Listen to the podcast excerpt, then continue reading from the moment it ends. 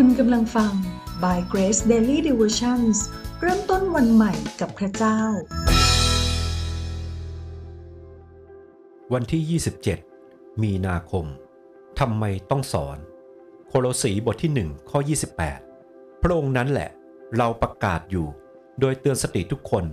และสั่งสอนทุกคนให้มีสติปัญญาทุกอย่าง เพื่อจะได้ถวายทุกคนให้เป็นผู้ใหญ่แล้วในพระคริสต์อาจารย์เปาโลภาคเพียรอย่างหนัก เพื่อสอนชาวโคโลสีให้เป็นผู้ใหญ่ในพระคริสต์นั่นแสดงว่าผู้เชื่อต้องมีการเติบโต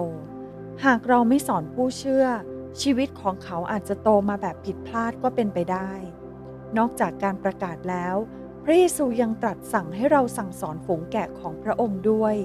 การสอนจึงเป็นสิ่งที่สำคัญมาก และเป็นเรื่องหลักเลยทีเดียว ถ้าเราประกาศและมีคนรับความรอด แต่เราปรับปล่อยเขาเฉยๆไม่สนใจ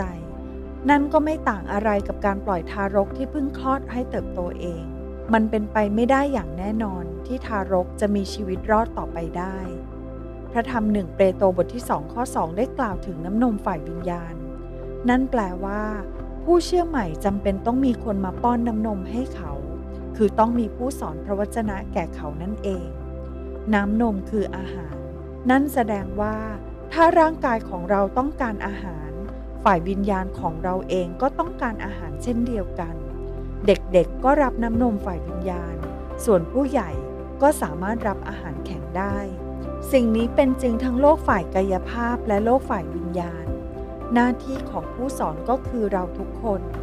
เพราะพระเยซูทรงสั่งเราทุกคนให้ทำพระมหาบัญชา และการสอนนั้นอยู่ในส่วนของพระมหาบัญชาด้วย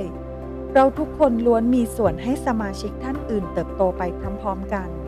เพราะฉะนั้นเมื่อเราฟังคำเทศนา เราอย่าเพียงแค่ฟังผ่านๆ เราต้องตั้งใจฟังให้ดี เพื่อเราจะได้รับพระพรผ่านพระวจนะ และเตรียมตัวเราเองให้พร้อมแบ่งปันพระวจนะไปสู่ผู้อื่นเสมอ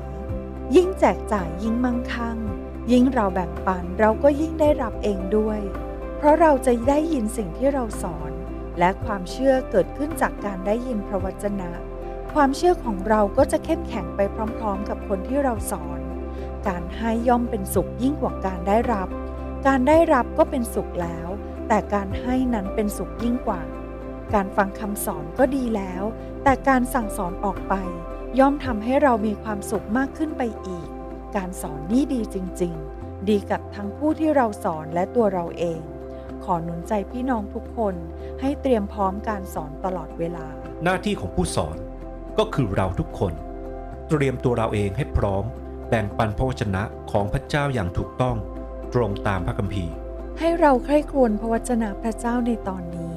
และอธิษฐานขอบคุณพระเจ้าร่วมกันข้าแต่พระเจ้า ขอให้ลูกตระหนักถึงบทบาทการเป็นผู้สอนพระวจนะ อย่าให้ลูกละเลยในการสอนพระวจนะแก่ผู้เชื่อ ขอให้ลูกเตรียมตัวเองให้พร้อมเสมอ เมื่อลูกมีโอกาสในการสอนผู้อื่นเมื่อใด พระเจ้าจะสามารถใช้ลูกได้ทันที ขอบคุณพระองค์ในพระนามพระเยซูคริสต์เจ้า เอเมน